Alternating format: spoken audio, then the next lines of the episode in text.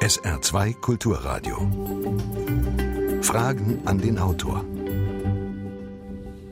Heute Bruno Schirrer zu seinem Buch ISIS, der globale Dschihad, wie der islamische Staat den Terror nach Europa trägt. Schönen guten Tag, meine Damen und Herren, hier im Saalbau in Homburg und natürlich am Radio. ISIS hat es binnen weniger Wochen geschafft, das zu erreichen, was Al-Qaida sich immer erträumt hat. Die Terroristen verfügen über Land, über enorme Finanzressourcen, Zehntausende Kämpfer und Zugang zu Massenvernichtungswaffen. Und es ist nur eine Frage der Zeit, bis Kämpfer den Krieg nach Deutschland bringen werden. Das meint jedenfalls unser heutiger Autor Bruno Schirrer. Herr Schirrer, Sie sind ja Reporter. Wie ist es eigentlich dazu gekommen, dass Sie im Laufe der Jahre so ein starkes Interesse für die Konfliktherde da im Nahen Osten bekommen haben? Das war letztendlich rückwirkend betrachtet schierer Zufall. Ich bin gebürtiger Saarländer und wie viele Saarländer meiner Generation hat es mich 1981 in die spannende Behaglichkeit Westberlins verschlagen. Nein, nicht um dem Bund zu entgehen. Das Problem stellte sich für mich nicht. Ich war dann in Berlin, habe mein Leben genossen, als mich dann ein Freund anrief und mich fragte, ob ich an seiner Stelle einen LKW von München nach Peshawar in Pakistan überführen wolle. Ich fand das spannend, ich war jung, ich war dumm, ich war unerfahren wollte nur wissen, ist die Sache A legal? Sie war legal. Wollte wissen, was gibt es finanziell? Es war mehr als nur interessant. Fuhr nach München und traf dort auf Menschen mit einem Aussehen, wie ich es eigentlich nur aus meiner Fantasie mir vorstellte. So müssen die Patriarchen des Alten Testamentes ausgesehen haben. Ich traf auf pashtunische Stammeskämpfer, wüst aussehende Gesellen, äh, die sehr verschüchtert in München waren zwölf LKWs, 40 Tonnen mussten da runtergefahren werden. Ich war einer der Fahrer, machte diese Reise und lernte auf dieser ersten Reise zum ersten Mal die mir vollkommen unbekannten Welten des Islams, des Nahen und Mittleren Ostens, vor allen Dingen ihre Menschen in ihrer Unterschiedlichkeit, kulturellen Prägung, zivilisatorischen Prägung kennen. Ich war neugierig, ich fand das spannend, war gefesselt.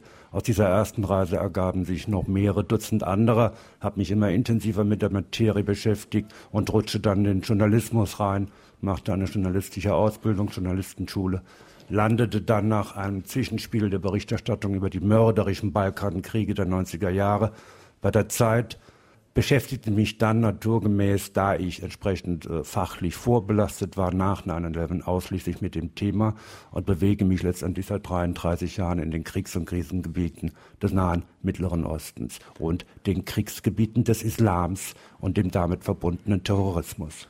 Sie sagten jetzt Terrorismus. Es ist ja gar nicht so leicht, das überhaupt zu beschreiben, also wie wir das nennen, worüber wir da reden. Terrorismus ist mit Sicherheit nicht falsch, aber schon fast ein bisschen verkleinernd. Wenn ich islamischer Staat selbst in Anführungszeichen sage, ist das jedenfalls in meinem Verständnis sowohl eine Beleidigung des Islam als auch eine Beleidigung jedes zivilisierten Staates. In Frankreich nennt man das Ganze Daesh, bei uns ISIS, ISIS, IS und so weiter. Wie würden Sie es nennen? Ich würde es noch nie gekannte, ungeahnte, blutigste Barbarei benennen, die sich sehr wohl teilweise auf die Grundlagen des Islams berufen kann, wiewohl man sich dieselben Grundlagen herholen kann, um was anderes daraus existieren. Es ist der Begriff Terrorismus in diesem Kontext nur verniedlichend. Daesh, das trifft es eigentlich schon am besten, denn in dem arabischen Wort Daesh schwingt eine negative, eine verächtliche Konnotation mit, die vor allen Dingen einen Sinn hat, zu sagen, mit dem Ideal das, was ein islamischer Staat für einen frommen Muslim darstellen kann, hat dies, was ISIS propagiert, was ISIS Realität, nichts zu tun. Nur, das ist letztendlich eine theoretische Diskussion. Man muss sich die Praxis anschauen und die Praxis des ISIS sowohl in Syrien als auch im Irak auf dem Sinai, in Tunesien, in Libyen und irgendwann auch hier in Europa. Es war ja schon hier in Europa, ist blutige, mörderische Barbarei, ist zutiefst verachtenswert und muss mit allen Mitteln bekämpft werden. Alle Mittel heißt natürlich auch mit gewalttätigen militärischen Mitteln. Nun ist es ja wirklich erstaunlich, wie eine solche Gruppe, eine solch wirklich extreme Gruppe in jeder Hinsicht, wie dies in so kurzer Zeit schaffen konnte, so viel Macht zu bekommen. Und dieser Frage gehen Sie im Buch ja auch nach und da spielen viele Dinge eine Rolle, zum Beispiel, dass der schiitische Präsident im Irak sich wirklich unmöglich verhalten hat und die anderen Leute geradezu in denen ihre Arme getrieben hat. Die Krise in Syrien, aber auch unsere lieben westlichen Verbündeten haben ganz heftig mitgeholfen. Eben, es gibt nicht eine Ursache für den gar nicht überraschenden Aufstieg des ISIS. ISIS gibt es nicht erst seit äh, 2014. Die Wurzeln von ISIS finden Sie im Jahr 1999. Da können wir im späteren Verlauf der Sendung dezidiert darauf eingehen. ISIS hat sich nähren können, erstens durch den vollkommen überstürzten, ungeplanten, planlosen Abzug der westlichen Truppen aus dem Irak 2011. Die hielten das Land noch ineinander, beieinander. Die Amerikaner rückten panisch ab, sie wollten mit diesem dummen Krieg nichts mehr zu tun haben, was dem Iran die Möglichkeit gegeben hat, in dieses Machtvakuum vorzustoßen. Das hat der Iran gemacht. Er hat seine schiitischen Verbündeten im Irak, die Schiiten, die von Nuri al-Maliki geführt wurden, damals der Ministerpräsident des Landes, der seinen Verdrängungskrieg gegen die sunnitischen Stämme durchexerziert hat. Er hat die sunnitischen Stammesführer von allen Schaltstellen der Macht weg exekutiert. Er hat sie von den Erdöleinnahmen ausgeschlossen. Er hat seine schiitischen Milizen, seine schiitischen Kettenhunde von der Leine gelassen. Die haben barbarisch unter den sunnitischen Stämmen gewütet, was natürlich selbige Stämme in die Arme von ISIS trieb. Der zweite Punkt besteht darin, der syrische Bürgerkrieg, der zum damaligen Zeitpunkt zwei Jahre schon wüst tobte, der Westen fand keine Antwort auf dieses massenmörderische Treiben des Bashar al-Assad, hat ISIS zunehmend Anhänger in die Arme getrieben. ISIS war zu dem Zeitpunkt schon dank der Unterstützung, der finanziellen, der logistischen Unterstützung, der militärischen Unterstützung, vornehmlich Saudi-Arabiens, Katars, Kuwait, Bahrains und anderer Golfstaaten, die reichste Terrororganisation der Welt war zum damaligen Zeitpunkt schon hochgerüstet, war die primäre Kraft und konnte den wahnwitzigen Siegeszug, der nur ein paar Tage brauchte, bis dann ISIS ein Gebiet militärisch erobert hatte, das der Größe Großbritanniens entspricht. Sie haben jetzt Saudi-Arabien schon angesprochen, aber sehr wichtig für den Erfolg war auch das fast EU-Land Türkei und der Ministerpräsident, der hier in Deutschland gerne so tut, als ob er hier was zu sagen hätte, nämlich Herr Erdogan.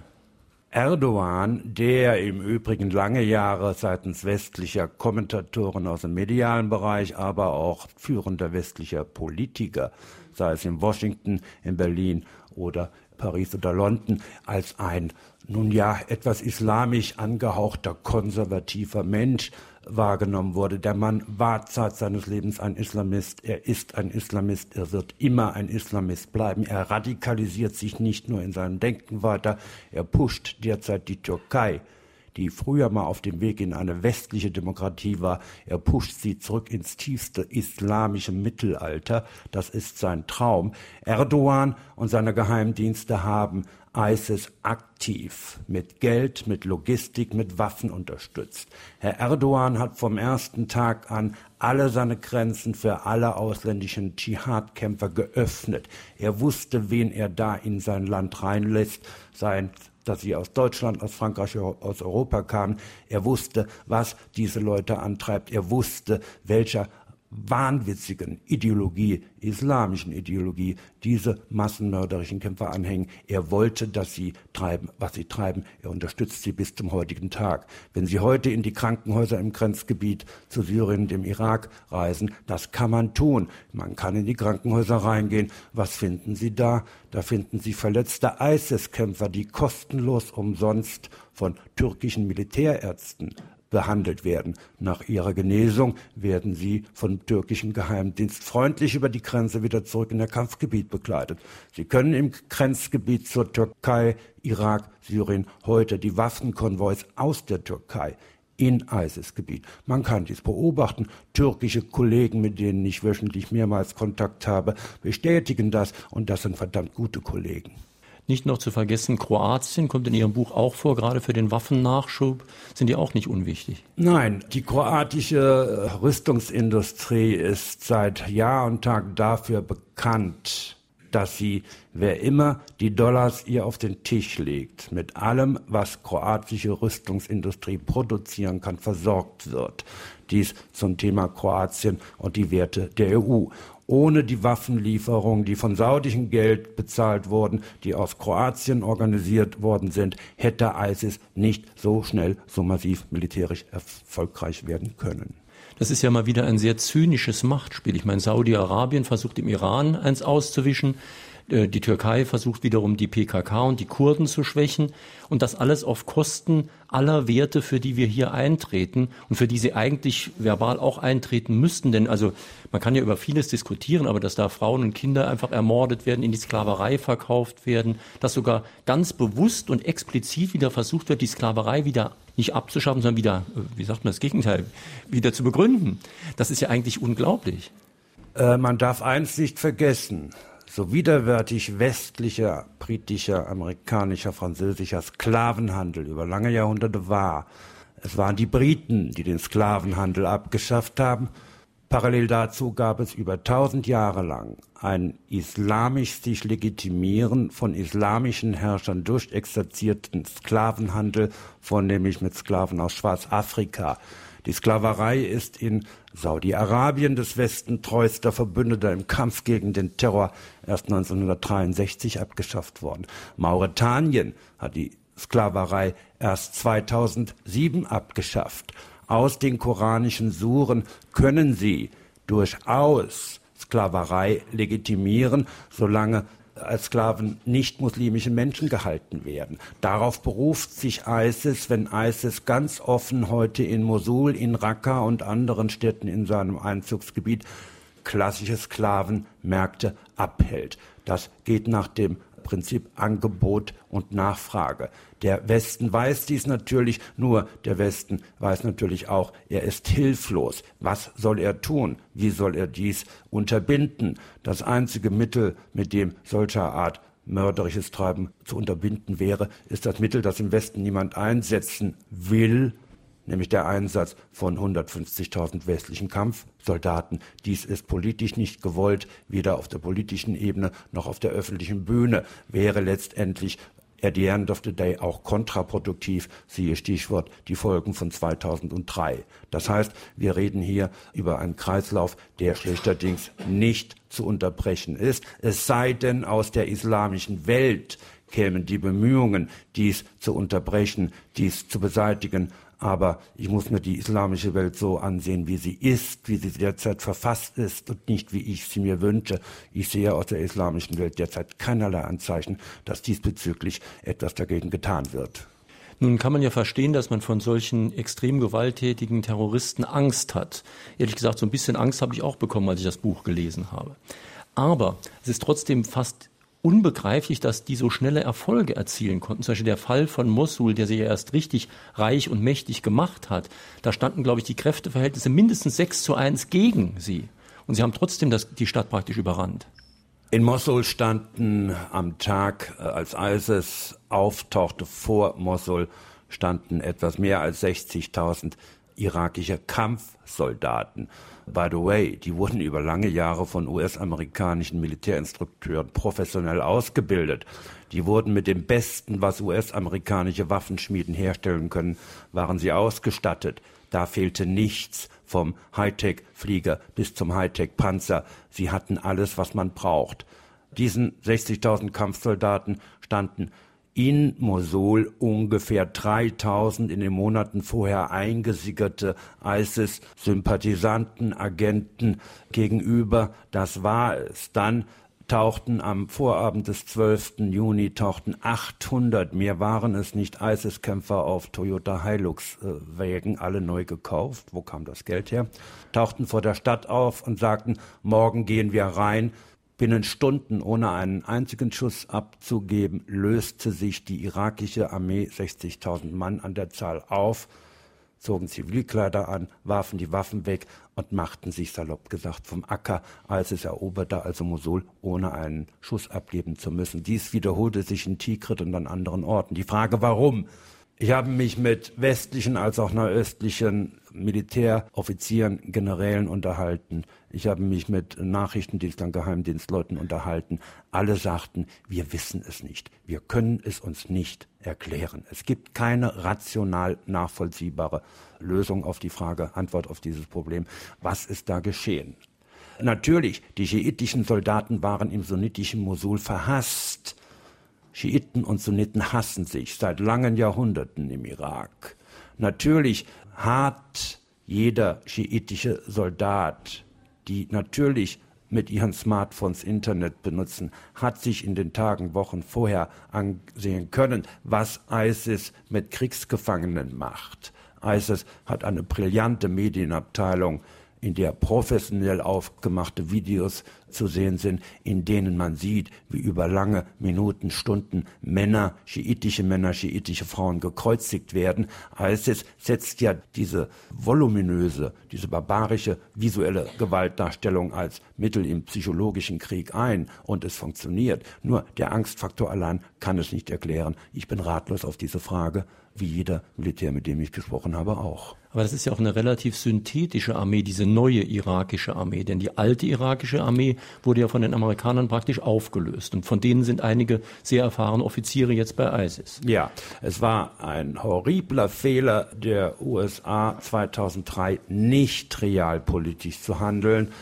Realpolitisch zu handeln wäre ein zynisches Handeln gewesen, aber es wäre besser gewesen als das, was die Amerikaner gemacht hatten, nämlich die batistisch durchorganisierte Armee des Saddam Hussein von einem Tag auf den anderen aufzulösen, die Leute nach Hause zu schicken. Die hatten Ad 1 ihre Macht verloren, Ad 2 keine Perspektive. Und aus diesem Reservoir gut ausgebildete Mannschaftsdienstgrade, gut ausgebildete Kampfoffiziere, die dadurch letztendlich in die Arme des ISIS getrieben worden sind, auch wenn sie nicht zwingend jedes, alle Ziele von ISIS teilen.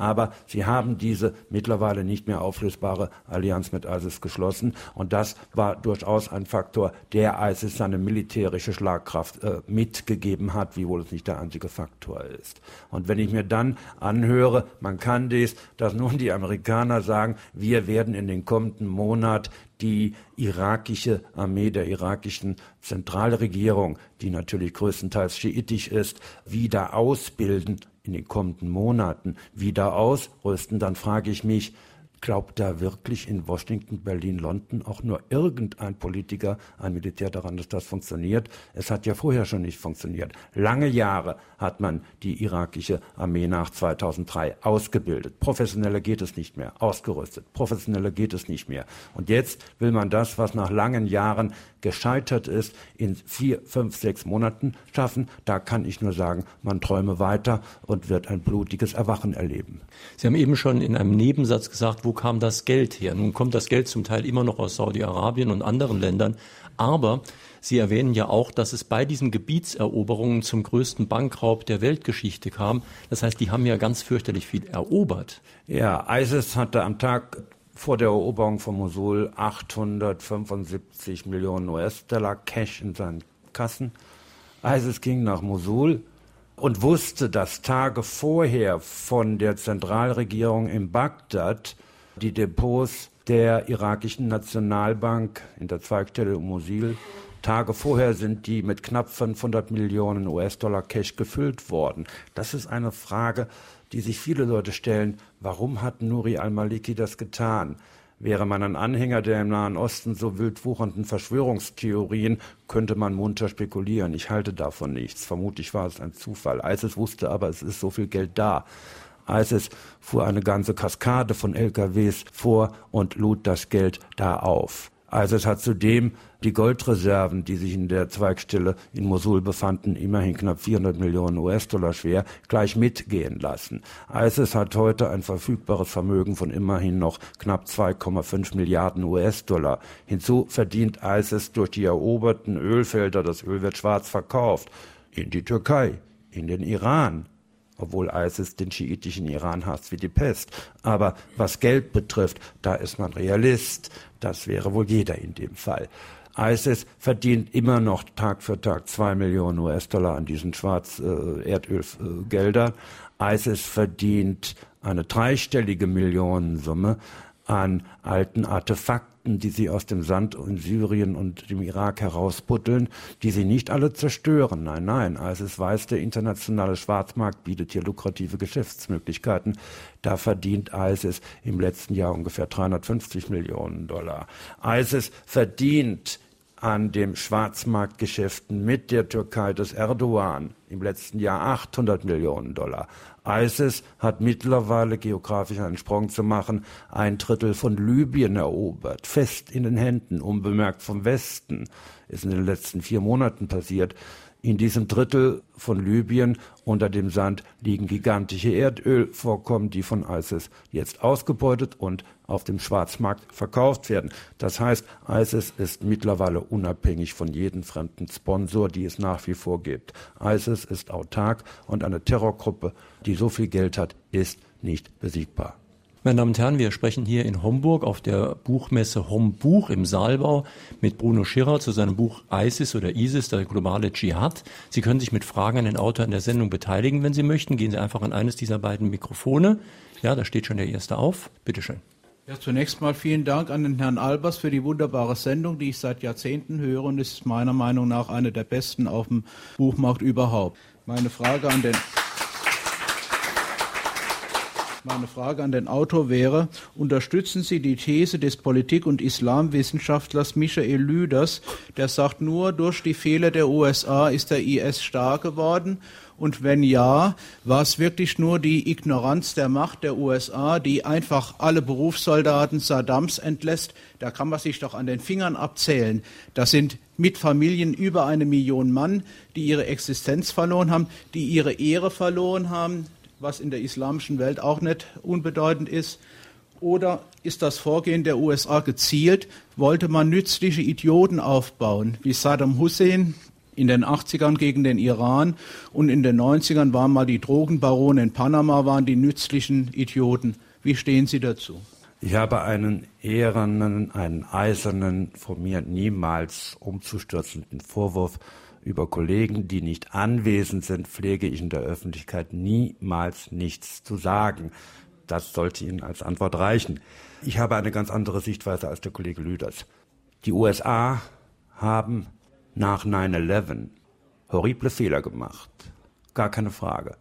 Die USA sind aber nicht, und auch nicht Großbritannien, auch nicht der Kolonialismus, auch nicht der Imperialismus, sind nicht die Ursache für die unsägliche Malaise, in der sich die arabisch-islamische Welt seit mehreren Jahrhunderten Jahren befindet. Ich gestehe Ihnen zu, der Krieg 2003 war ein Fehler.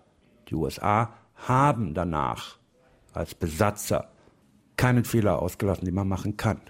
Nützliche Idioten war Saddam Hussein für die USA nicht sonderlich gewesen. Sie waren glücklich, als er den Krieg anfing gegen die Islamische Republik Iran. Ja, selbstverständlich waren die USA glücklich. Nach dem Motto, zwei unserer Feinde verprügeln sich gegenseitig. Das nimmt uns eine Menge Sorgen weg. Man hatte Angst vor dem rasanten Ausbreiten der schiitisch-islamischen Revolution über den Iran hinaus. Man musste diese Angst haben, denn die Träger der islamischen Revolution im Iran hatten von Anfang an gesagt, wir werden global diese unsere islamische äh, Revolution exportieren, was, wenn sie Erfolg gehabt hätten, und die Stimmung war damals so in der islamischen Welt, dass diese Erfolgschancen durchaus gegeben waren, das hätte dann wirklich einen Flächenbrand im Nahen und Mittleren Osten entfacht, der die massiven, absolut legitimen, egoistischen Eigeninteressen des Westens erschüttert hätte. Nicht nur der westlichen Politik. Ihr privates Alltagsleben, mein privates Alltagsleben wäre auch heftig erschüttert worden. Stichwort Öl. Der Westen, die westliche Wirtschaft lebt von Öl, braucht das Öl, wo liegt das Öl? Unter dem Sand der islamisch-arabischen Welt. Wollen wir darauf verzichten, dann müssen wir die damit einherkommenden Folgen aber alle, wie wir hier sitzen, in Kauf nehmen. Ich bin dazu nicht bereit. Und wenn dann Realpolitik betrieben wird, um dies zu verhindern, dann sage ich, Realpolitik kommt nicht immer schön einher, aber sie ist notwendig. Hätte man in den letzten vier Jahren Realpolitik in Sachen Nahe und Mittlerer Osten betrieben, dann stünden wir jetzt nicht vor der Gegenwart eines 30-jährigen Krieges in Arabien. Genau dies passiert derzeit. Der Kollege Hermann von der FAZ hat das wunderbar analysiert. Er sagt, dies ist der Beginn eines 30-jährigen Krieges und er zieht bewusst die äh, Parallele zum 30-jährigen Krieg in Europa. Dies ist erst der Beginn und er wird diese Welt radikal erschüttern, verändern. Er ist eine Bedrohung. Wir, wir haben von SR2 Kulturradio auch einen Blog, ein Internetdiskussionsforum. Und da gab es schon vor der Sendung einige Diskussionen. Zum Beispiel Jürgen Engel hat sich hier mit einer langen Mail oder einem langen Eintrag geäußert. Und da war die Frage, ob das Ganze wirklich längerfristig so ernst zu nehmen ist. Sie sagten ja gerade das Gegenteil. Der Hörer war der Meinung, dass einerseits man sich gegenseitig neutralisiert, weil ja da Schiiten und Sunniten sich vorwiegend gegenseitig umbringen. Also von den Opfern sind mindestens 90 Prozent Muslime. Das darf man ja auch mal nicht vergessen.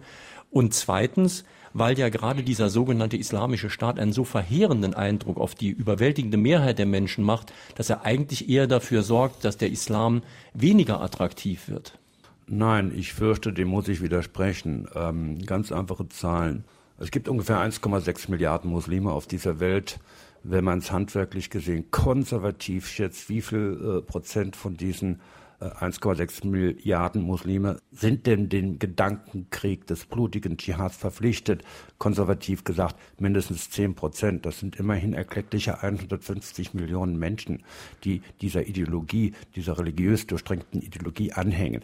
Diese Ideologie hat mittlerweile auf lange Jahre hinweg ein sicheres Territorium, aus dem heraus sie agieren kann auf dem sie militärisch, was ja jetzt probiert wird, nicht zu schlagen ist. Die sunnitischen Stämme werden weiterhin die Allianz mit ISIS äh, pflegen. Es wird weiterhin der blutige Dissens zwischen Shia und Sunna ausgefochten, was dieser Tage im Jemen passiert, wo Saudi-Arabien und Iran ihren blutigen Stellvertreterkrieg führen, ist erst der Anfang. Man muss des Weiteren auch äh, dazu ganz einfach sich nüchtern ansehen. Wir reden ja nicht nur über innermuslimische Angelegenheiten, die weit irgendwo im Nahen Osten stattfinden. Sie finden ja auch hier statt, denn hier in Europa leben auch Muslime und es kommen immer mehr Muslime nach Europa hin. Und natürlich lassen die all diese Konfliktsituationen nicht an den Grenzen Europas stehen und liegen. Das heißt, wir stehen an einer Konfrontation, die dynamisch sich weiterentwickelt wird und gegen die es vorerst keine Lösungsstrategien geben wird. Da bin ich realistisch und das heißt in dem Fall pessimistisch. Ihre Frage bitte. Guten Morgen, Herr Scherer. Wie ist das Bündnis zwischen ISIS und Al-Qaida? Gibt es das oder ist jede Gruppe für sich aktiv? Dankeschön. Nein, ich las kürzlich, las ich die eine Analyse eines Wissenschaftlers, der sagte, die ganz große Gefahr, der wir uns gegenüberstehen, ist die, dass ISIS und Al-Qaida sich verbünden. Nein, äh, die ganz große Gefahr ist die Konkurrenzsituation, in der Al-Qaida und ISIS sich befinden. Al-Qaida im Westen immer überschätzt als Gefahr. In seinen besten Zeiten vor 9-11 hatte Al-Qaida organisatorisch gesehen gerade mal lachhafte 2500 Mitglieder. Mir waren es nicht. Die Idee war in der Welt, aber die waberte so vor sich her. Man dachte, als die Navy Seals leider Gottes viel zu spät Osama bin Laden ermordeten. Dies war ein sehr, sehr schöner, sehr, sehr guter Mord. Ich habe mich gefreut über diesen Mord, nur bedauert, dass es zu spät passiert ist. Die Welt wäre eine bessere gewesen. Als äh, Osama bin Laden ermordet worden ist, dachte man, das Problem hat sich erledigt. Das las man, das hörte man überall auf den politischen Bühnen. Abu Bakr al-Baghdadi ist eine Weiterentwicklung von Al-Qaida er hat sich losgelöst formal von Al-Qaida. Er hat sogar eine Fatwa gegen Ayman al-Zawahiri ausgesprochen, laut der der zu töten sein soll. Da wird es nie zu einer Annäherung kommen. Al-Qaida ist aber jetzt im Zugzwang tätig zu werden in Europa, im Westen.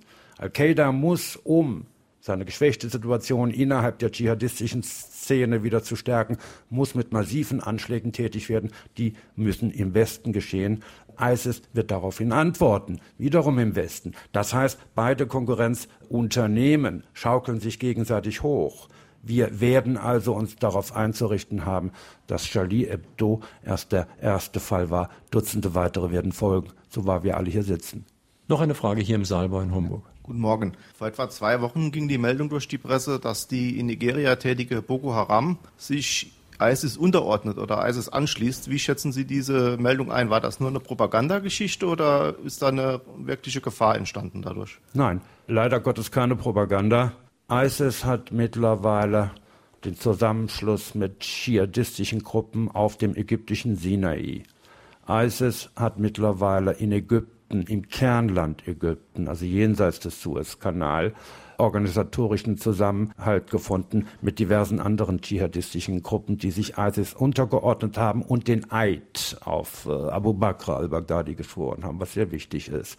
In Tunesien dasselbe, in Libyen dasselbe, in Algerien dasselbe, in Nigeria dasselbe. Das heißt, ISIS ist dabei, sein, seine Terror Cooperation nicht nur auszubauen, sondern zu verankern. Weshalb es ISIS mühelos verschmerzen kann, wenn sie irgendwo in Syrien oder im Irak ein paar tausend Quadratkilometer Land verlieren. Das schmerzt sie nicht, denn es wird ihre, ihre massive Präsenz, die immer globaler wird. Und ISIS hat nicht nur regionale Interessen, ISIS hat expresses verbis das hören Sie aus den Reden von Abu Bakr al-Baghdadi, von seinen Stellvertretern, von seinem Sprecher, globale Ziele. ISIS ist dabei, sich zu konsolidieren.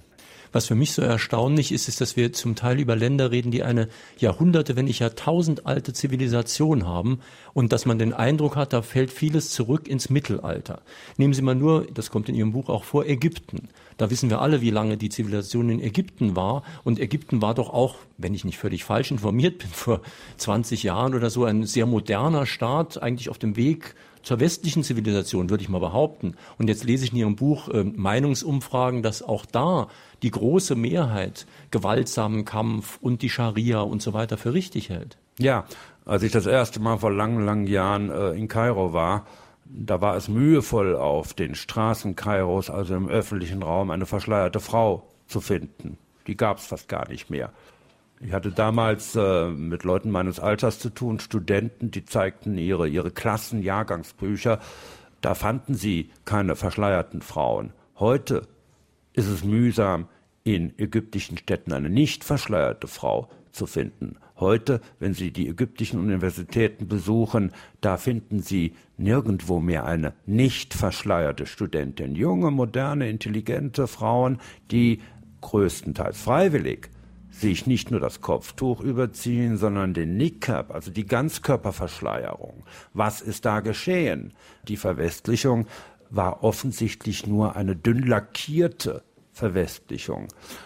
2010, unmittelbar vor dem Ausbruch des sogenannten arabischen Frühling, der eher als ein islamistischer Winter zu bezeichnen ist, auch schon in seinen Anfängen, gab es eine Umfrage des sehr angesehenen, sehr korrekt arbeitenden amerikanischen Pew Research Center, Meinungsumfrage.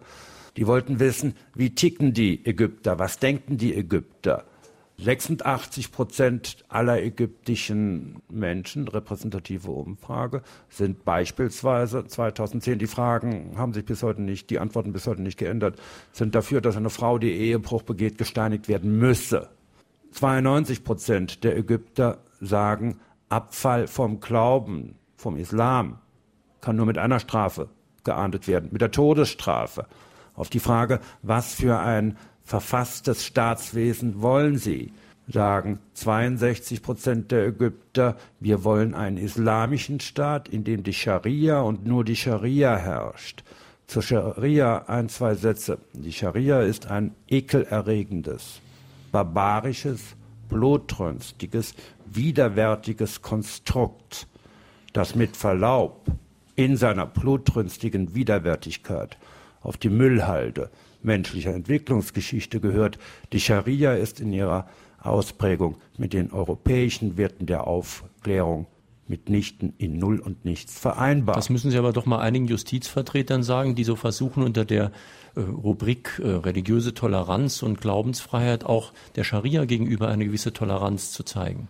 Ja, es wird äh, immer weitergehend, können Sie nicht nur in Deutschland, auch in anderen europäischen Ländern Gerichtsurteile zur Kenntnis nehmen, müssen Sie zur Kenntnis nehmen, in der der Scharia immer breiteren Raum gegeben wird was eigentlich nur eines sagt, auch Richter können dumme Menschen sein.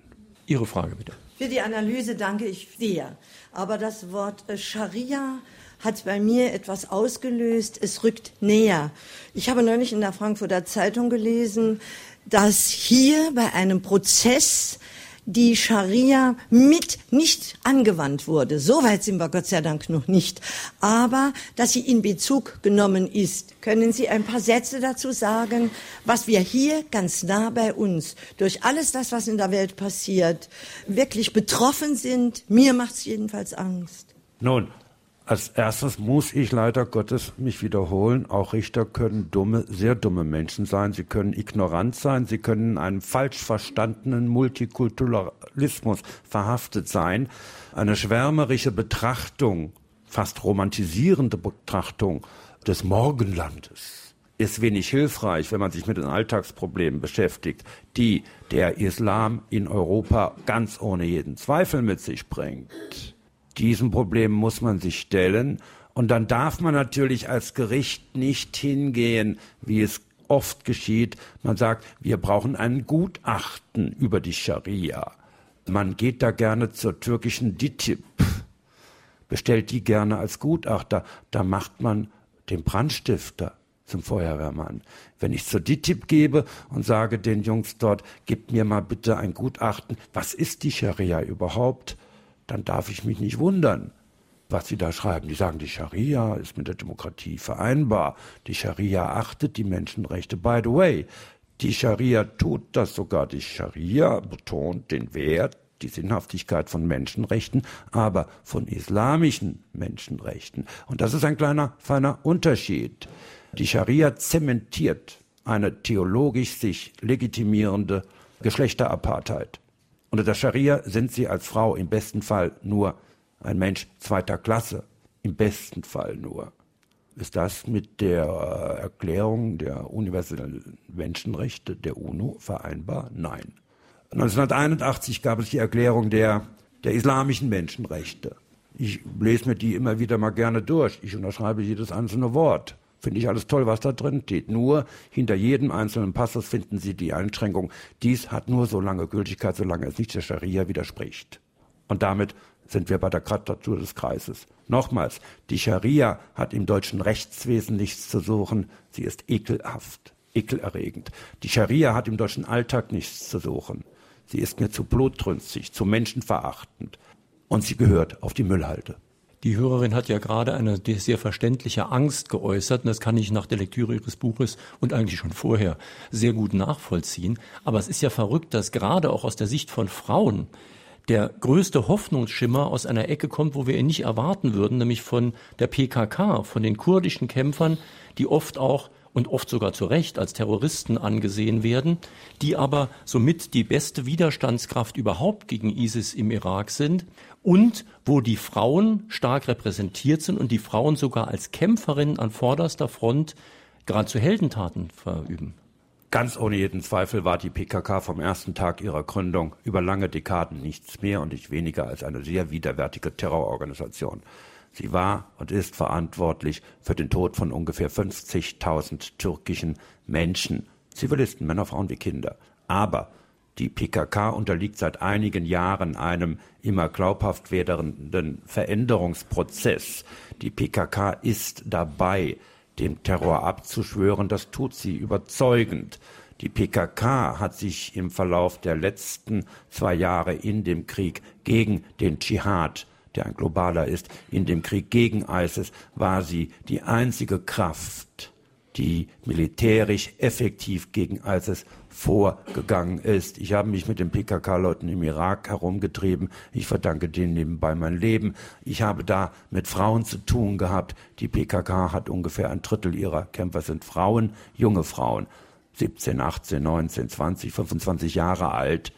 Es sind die härtesten Kämpfe, die ich in meinem Leben erlebt habe und ich habe einige erlebt. Ihre militärische Schlagkraft ist extrem hoch. Sie kämpfen sehr effizient. Die Frage, warum, die ich natürlich gestellt habe, da bin ich sehr verwundert angeschaut worden. Sie sagten, weil wir wissen, was uns geschieht, wenn wir in die Hände unserer Feinde fallen. Uns als Frauen geschieht. Deswegen kämpfen wir so. Wäre die PKK im August letzten Jahres den vielgerühmten kurdischen Peschmerga-Kämpfer nicht zur Hilfe geeilt, ISIS hätte Erbil erobert, die Hauptstadt der autonomen Region Kurdistan. Die deutsche Bundeswehr stand in diesen Tagen Gewehr bei Fuß. Die Saarlandbrigade in, in Saarlouis beispielsweise um sofort da reinzufliegen und westliche Menschen, die im irakisch-kurdischen Autonomiegebiet lebten, auszufliegen. Man ging davon aus, Erbil wird fallen. Es war der PKK zu danken, dass Erbil nicht gefallen ist. Der Westen im Übrigen, auf dessen Terrorliste die PKK immer noch steht, USA, EU etc., arbeitet seit über einem Jahr aktiv auf allen Ebenen mit dieser immer noch Terrororganisation genannten Organisation zusammen, liefert ihnen Geld und Waffen. Ich habe ein Lager der PKK besucht und als ich das Lager verließ, kam ein Konvoi von US-amerikanischen Limousinen. Heraus stiegen Special Forces der US Army und noch einige Zivilisten, bei denen sehr schnell evident war, welcher Art äh, Profession die Herren nachgingen. Hm, ich habe dann später die PKK-Leute, die sich darüber sehr gefreut haben, gefragt, was ist das? Er sagte, es ist genau das, was du hier gesehen hast. Wir arbeiten Hand in Hand mit den USA zusammen, obwohl wir auf ihrer Terrorliste stehen. Manchmal hat der Mensch mir gesagt, muss man Feuer mit Feuer bekämpfen, manchmal muss man Terror mit Terror bekämpfen. Dies nennt man Realpolitik. Bruno Scherer in Fragen an den Autor auf SR2 Kulturradio zu seinem Buch ISIS, der globale Dschihad, erschienen übrigens bei Econ Preis 18 Euro. Und drei, die hier im Saal, im Saalbau in Homburg, eine Frage an den Autor gestellt haben, bekommen das Buch demnächst vom Verlag zugeschickt. Heute sind das Klaus Spiegel aus St. Ingbert, Ralf Weirich, auch aus St. Ingbert und Hans-Jürgen Kiefer aus Waldmoor. Jetzt bitte noch Ihre Frage. Sie sagten schon, die militärische äh, Begegnung wird nicht viel bringen. Ja. Haben Sie Vorschläge, wie der Westen diese, also ISIS äh, begegnen könnte? Auf welchen Handlungsfeldern, welchen Strategien? Darüber hört man eigentlich sehr wenig bisher. Sie gestatten mir eine Sekundenpause, weil ich, wenn ich ehrlich bin, sagen muss, nein. Wir müssen uns mit dem Faktum, dass ISIS in der Welt ist, zunächst mal abfinden.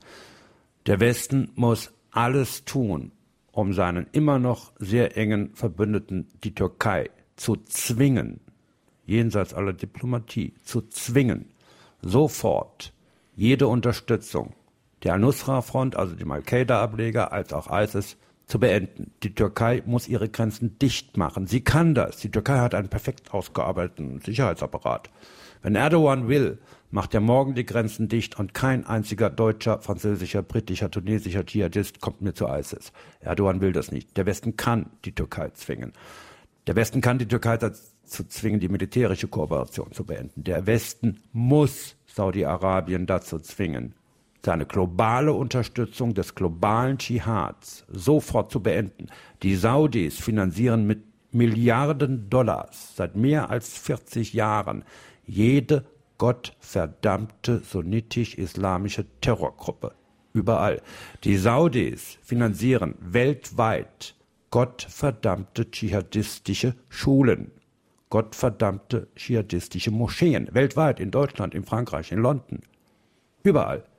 Die Saudis tun dies, dem Westen ist das seit 40 Jahren bekannt, der Westen tut nichts dagegen, der Westen ist also diesbezüglich selbst dran schuld, wenn hier ein Monster geschaffen wurde und weiterhin unterhalten wird, dass es zu bekämpfen gilt. Ansonsten bleibt nur eines, Ratlosigkeit. So ehrlich muss man sein. Denn man muss ja ganz klar sagen, so verständlich ein direkter Militäreinsatz wäre, er wäre wahrscheinlich schädlich, denn dann würde es genau das Feindbild wieder schaffen. Die es Amerikaner oder die Deutschen mischen sich da ein, das würde wahrscheinlich sogar noch mehr Feinde wieder produzieren. Aber wie Sie so richtig sagten, wenigstens auf unsere wirklichen oder sogenannten Verbündeten könnte man Einfluss nehmen. Ja, natürlich könnte die US Army mit irgendeiner neu zu schaffenden Koalition wiederum williger äh, Mitglieder 100.000 Mann Kampftruppen in den Irak schicken. Nach einer Woche wäre ISIS offenkundig nicht mehr in Mosul. Kann vielleicht einen Monat dauern. Nur, was ist dann? Die irakischen Menschen, die syrischen Menschen, die Menschen in der gesamten islamischen Welt würden sagen, aha, seht ihr, ISIS ist von den Amerikanern geschaffen worden, damit die Amerikaner wiederum einen Grund haben, wieder zurück in unser Kernland zu kommen.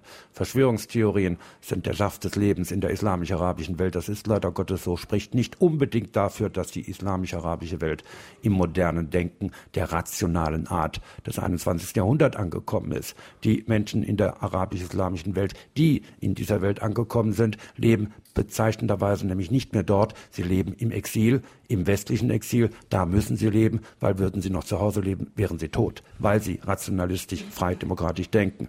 Das heißt, ein militärisches Engagement dieser Art, wie wir es schon 2003 hatten und anderen Ortes auch, löst das Problem nur scheinbar, schafft aber gleichzeitig neue, noch schlimmer sich darstellende Probleme. Mhm. Deswegen Ratlosigkeit. Sie sagten vorhin gleich mehrfach hintereinander Gott verdammt und das kann man auch wirklich wörtlich nehmen, so wie es gesagt wurde. Und da besteht natürlich wirklich eine Hoffnung, ich klar, gebe ja auch zu, dass die ziemlich gering ist, dass auch die Muslime unter sich mal ganz klar sagen, das ist wirklich Gott verdammt, was ihr da macht. Und ihr seid nicht die Kämpfer für den Propheten und für den Islam oder sonst was, sondern ihr seid das Gegenteil. Ja, natürlich. Ich hatte einen guten alten Freund, ist leider Gottes 2013 vor zwei Jahren gestorben. Der Mann war 92 Jahre alt, selten einen jugendlich einherkommender Menschen wie ihn getroffen. Der Mann war Islamgelehrter, Theologe, tiefgläubiger Muslim. Der stützte sich auf seinen Koran, auf denselben Koran, auf den sich im Übrigen auch Herr Bin Laden hat stützen können oder auf den sich heute Baghdadi stützen kann. Aber Jamal al-Banna, so der Name meines Freundes, er sagte, ich lese diesen meinen Koran, den ich liebe, als frommer Muslim durch die Augen eines Menschen im 21. Jahrhundert. Ich setze ihn in den historischen Kontext, in dem heraus er geoffenbart wurde. Ich übersetze ihn in die Moderne herein und dann kann ich humanistisch denken, humanistisch handeln. Dann kann ich den Islam der die Ursache unserer Malaise ist, so wie er verfasst ist, dann kann ich ihn reformieren, dann ist er zeitgemäß, dann ist er mit der Demokratie vereinbar. Jamal al-Banna, dessen Bruder bezeichnenderweise der Gründer der Muslimbruderschaft war. Er liebte seinen Bruder, seine religiöse Ideologie hat er gehasst. Jamal al-Banna sagte mir, der Islam steht heute dort, in seiner heutigen Verfasstheit als Scharia-Islam, steht heute dort, wo das Christentum in den blutrünstigsten Zeiten der Inquisition sich befand. Jamal al-Banna hat recht und leider Gottes gibt es viel zu wenige solcher islamischer Theologen, Philosophen, Intellektuellen, die öffentlich solcher Art ihre Meinung kundtun. Wenn es sie gibt, ich wiederhole mich, dann sind sie im sicheren westlichen Exil und da sind sie mir auch herzlich willkommen. Sie haben vorhin schon erwähnt, dass es auch Kämpfer gibt, die dorthin gehen. Und in Ihrem Buch lese ich, dass einige von denen, die aus westlichen Ländern kommen, mit zu den schlimmsten und brutalsten gehören. Und man fragt sich natürlich wirklich, was sind das für junge Leute? Warum machen die das? Mein persönliches Klischee auch ist wirklich, das sind so Loser, sage ich jetzt mal, also Verlierertypen, die halb Analphabeten sind, die ziemlich dumm sind, sonst kann man ja auf sowas meiner Meinung nach nicht reinfallen. Aber ich habe in Ihrem Buch gelesen, dass das gar nicht unbedingt stimmt. Nein, es gibt ganz sicherlich nicht wenige dieser sozialdepressiven, integrationsgescheiterten, irgendwie ins kleinkriminelle Drogenmilieu verhaftete Menschen, die dann zum Dschihad gefunden haben, nach drei, vier, fünf Monaten spätestens ist man soweit, die gibt es. Es gibt aber auch schlicht und ergreifend, und zwar immer mehr, Bürgersöhne, Bürgertöchter, gut ausgebildet, Konvertiten, als auch aus dem migrantischen Bürgermilieu, das es ja auch gibt, kommend, gut ausgebildet, kluge Studenten, die noch am Studieren sind, die fertige Doktoren sind, fertige Lehrer sind, fertige Juristen sind, fertige Verwaltungsfachleute sind, als braucht, Verwaltungsfachleute, die gibt es. Also diese eindimensionale Betrachtung des sozialdepressiven Losers, die ja was Beruhigendes hat. Denn ein sozialdepressiver Loser ist letztendlich ein dummer Mensch. Dumme Menschen können nicht so gefährlich für uns werden. Das ist ja naiv. Das ist ja selbstberuhigend. Herr Maaßen, seines Zeichen Präsident des Bundesamtes für Verfassungsschutz, reitet heute noch diese totgeborene Kuh,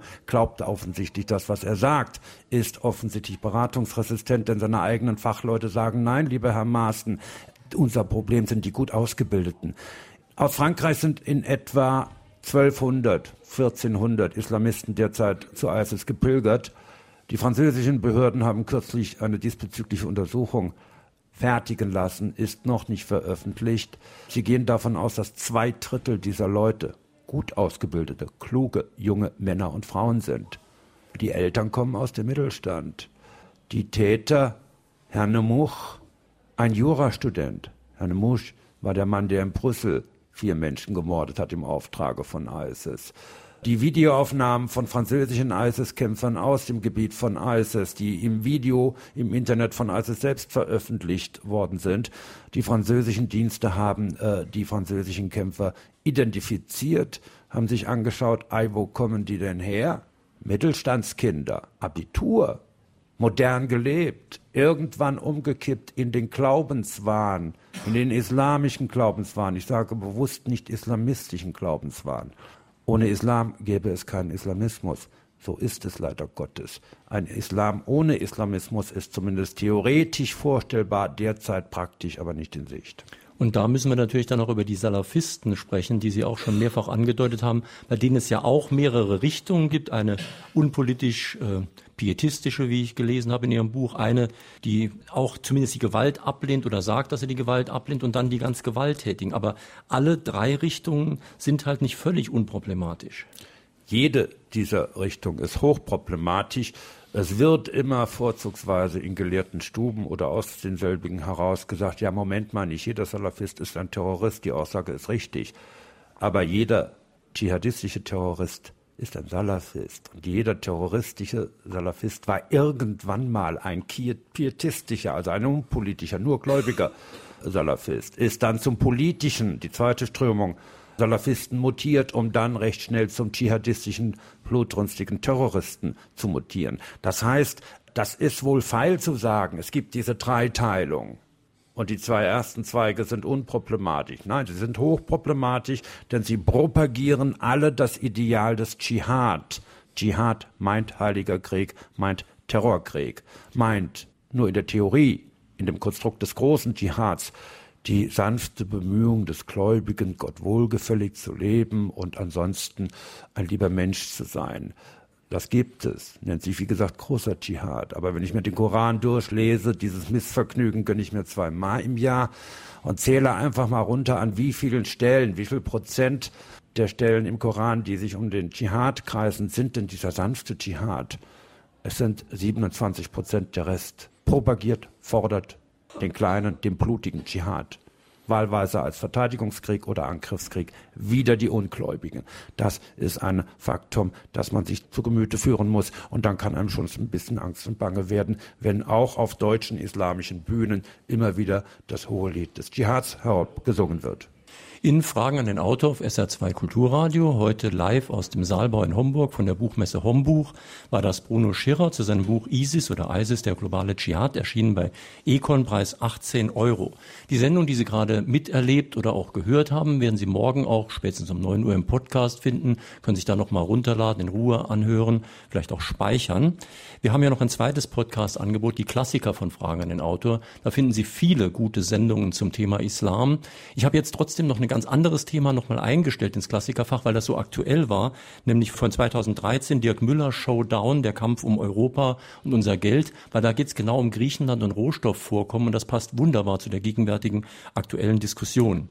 Im Internetdiskussionsforum unter www.sr2.de hat die Diskussion schon begonnen und ich nehme an, da der Autor sich erfrischend deutlich geäußert hat, wird die noch sehr heftig weitergehen. Auf SR2 folgt gleich das Konzert und wir haben nächsten Sonntag einen Astronomen zu Gast, nämlich Dr. Florian Freistetter. Er hat ein Buch geschrieben, Asteroid Now, warum die Zukunft der Menschheit in den Sternen liegt. Er redet über die Gefahren, die uns buchstäblich von oben auf den Kopf fallen können und wie man dagegen vorgehen kann. Müssen wir zum Beispiel zu den Sternen aufbrechen mit Weltraumliften, Sonnensegeln oder Generationenschiffen? Ist das alles Hollywood oder hat es zumindest einen wissenschaftlichen Bezug? Darüber reden wir am nächsten Sonntag. Vielen Dank, dass Sie hierher nach Homburg gekommen sind. Vielen Dank, Herr Schirrer, dass Sie gekommen sind und schönen Sonntag.